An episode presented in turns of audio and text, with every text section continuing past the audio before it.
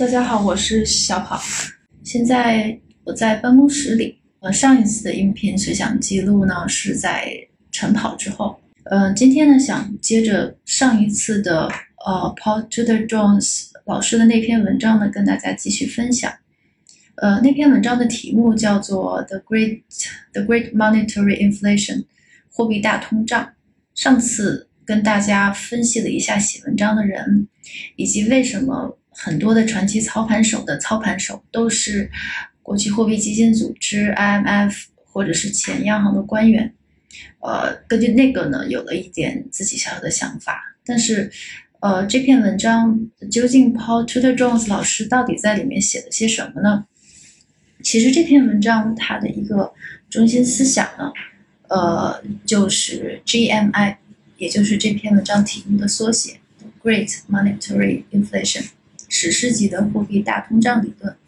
首先呢，呃，在这篇文章我们阅读之后呢，你会发现，呃，他想告诉我们的是，我们首先必须面对两个事实。第一个事实是，呃，首先这次全球的疫情呢，让大家在有生之年经历到了人类一个史诗级的货币增量。MMT，现在大家可能对这三个字母都很熟悉，现代货币理论。它从一个很奇葩的科幻故事一样的理论，变成几乎现在所有国家的一个常规操作。那这个距离呢，从理论变成现实，好像就打了一个响指的功夫。呃，Paul Tudor Jones 觉得这样，就像他这样摸爬滚打多年的这样的市场老手都觉得很无语。他他写呃，他用了一个词 speechless。所以呢，呃。如果我们看这篇文章中的一些数据，从二月份开始，仅仅从二月份开始三个月，全球总计就已经呃创造了相当于全球 GDP 百分之六点六的神量化宽松，就这样神奇的创造出来。呃，我们现在正在见证大规模的货币通胀，还有各种形式的各种货币形式的空前扩张，所以才三个多月，美联储的资产负债表已经增长了百分之六十。并且非常有望在年底之前增长一倍以上。其实不只是美国啦，其他的国家，加拿大央行的资产负债表翻了三倍，澳大利亚也涨了将近百分之五十，马上接近一倍。其他像欧盟、日本就更不用说了。其实我们也是一样。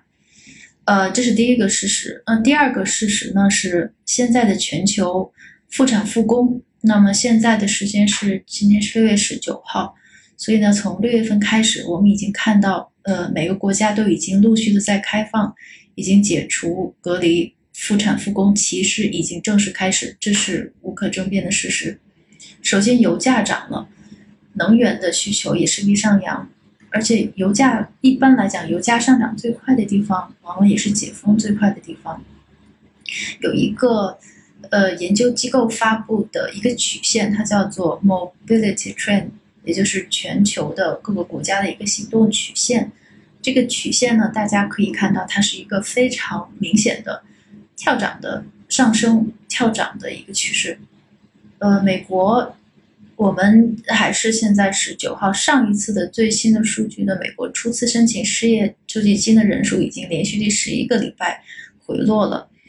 呃，当然不排除现在，呃，所以说。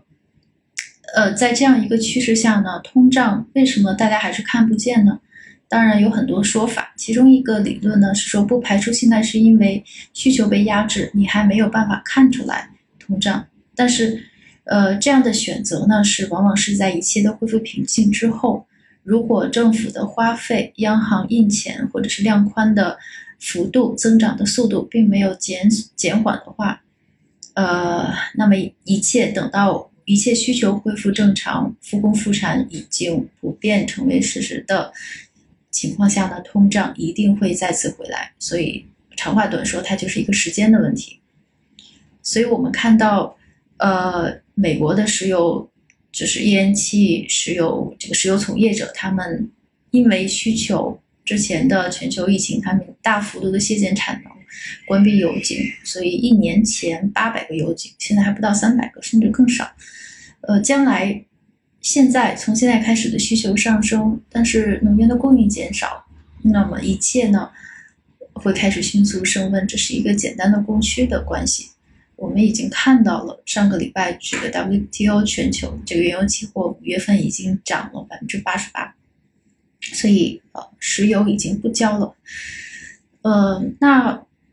当然了，需求上升有没有可能通胀就一定会紧跟着过来呢？也不一定，因为我们它毕竟还有第二波疫情的这样一个风险。那第二波疫情呢，会不会进一步压制需求？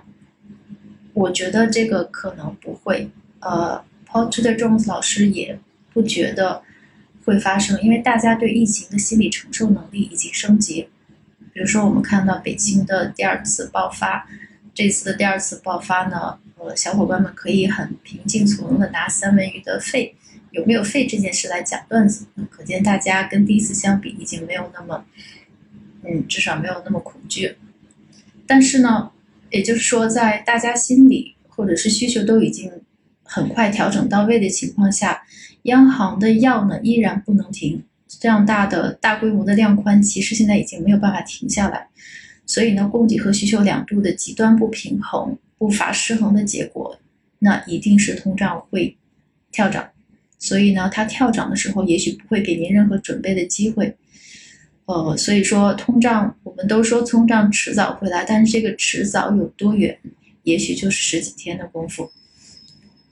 嗯，其实呃，我想起我。其实这篇文章我是很早以前读的，记得当时在读这一段的时候，我还在中环，当时正在中环吃午饭，呃，然后呢，读完之后看了看手里，我记得当那一天是两百五十块钱的盒饭，所以看了看手中两百五十块钱的盒饭，让我陷入了深深的沉思，此起彼伏，我觉得。那那个大家都很怕，但又知道一定会到来的转折点，也就是通胀，好像已经在我的手里了。所以呢，嗯，整篇文章回到 Paul Tudor Jones 老师的这篇文章，他的结论呢是在这个前所未未见的时刻，我们必须找到能够保存价值的一个温暖的港湾，为自己的资产找到一个不会被贬值太快，呃，太。幅度太大的一个温暖的港湾，呃，那么下面福利来了，他非常明确的在文章中列出了九个九大类的资产，那么这九大类的资产呢，都是会在通胀再膨胀的时期表现非常好的资产，那我在这里跟大家一条条的呃列一下，第一个就是黄金，因为它是一个已经经过两千五百年验证的能够储存价值的神奇之物。这个大家基本上都没有异议，只不过是要看它什么时候才能够达到呃缓慢长期上涨的那个点。第二个就是美国的收益率曲线，因为从据史料记载呢，这个美国收益率曲线或者是 yield curve trading，在历史上防滞胀，尤其是防止央行故意制造通胀呢，它是一个非常有用的利器。呃，所以呢，具体来讲，就是要多两年期的美国国债空三十年的国债。第三类资产是纳斯达克一百指数 S n P One Hundred）。呃，据过去十年的史料记载，量宽呢可以迅速渗透到股票，尤其是美股中。第四类资产，嗯，就是我们的标题党比特币。呃，但是呢，比特币呢，我准备留在下一次再跟大家分析一下。为什么他觉得比特币是一个非常好的，嗯，防通胀的最佳的一匹黑马？第五类资产是股票，但是呢，他选择的是多周期股，空防御性股票。嗯，这个其实也没什么奇怪的，因为它是一个历史非常悠久的纯粹的呃商品通胀，就是 good inflation 的一个策略。第六类资产是澳元、日元。也就是做多商品出口国的货币，空商品进口国货币，这个也是跟通胀时期，呃，各商品价格的表现是一致的。第七类资产是 TIPS，通胀呃通货膨胀保值债券，消费物价呃这 TIPS 呢一般是跟消费物价指数挂钩，所以它是一个抵御通胀的，大家都会选择的一个一一个一个资产。第八类呢是 GSCI 高盛的商品指数，因为它反映是全球经济基本增长，尤其是在呃通胀上升时期的会呃做出反应的二十四种商品的一个篮子。最后一类资产是摩根大通新兴新兴市场的货币指数，呃，还是据史料记载，在通胀压力酝酿的时候呢，一般新兴市场货货币都会表现的相当不错。所以这九类资产，它是它也没有隐瞒，呃，一条一条的都列了出来。但是至于哪一类资产才是最佳的表现的黑马呢？嗯，其实呃，大家有自己不同的判断，因为我们需要给这些资产赋予不同的权重。比如说，你觉得每类资产它的购买力，还有它的信赖、值得信赖的程度，以及流动性还有可携带性，这些都需要考虑进去，我们才能够找出来，呃，相对而言最佳的一个防通胀表现的资产。好，那么问题来了，Paul Tudor Jones 老师觉得哪一批才是黑马呢？嗯，剧透一下，呃，是比特币，因为他在一七年的时候曾经交易过比特币，呃，据他自己的描述，在当时这种不用加任何杠杆就能大起大落，没有任何交叉资产关联性的骚扰这种改变呢，这种这种这种这个交易的感觉，对于交易员来说是非常非常美妙的，而且。呃，现在来看呢，我们最近也有看到很多的消息，比如说 Libra 和央行数字货币的进展。其实，呃，央行数字货币的出现呢，也许是让大家看到这第二个转折点很快来到的一个契机。其实就像当年 SARS 之后，大家对在淘宝买东西、网上买东西这件事情已经没有了防御心理一样。那么这一次的新冠疫情呢，也许会让大家对于拥有数字货币钱包这件事情也不会再抗拒，所以，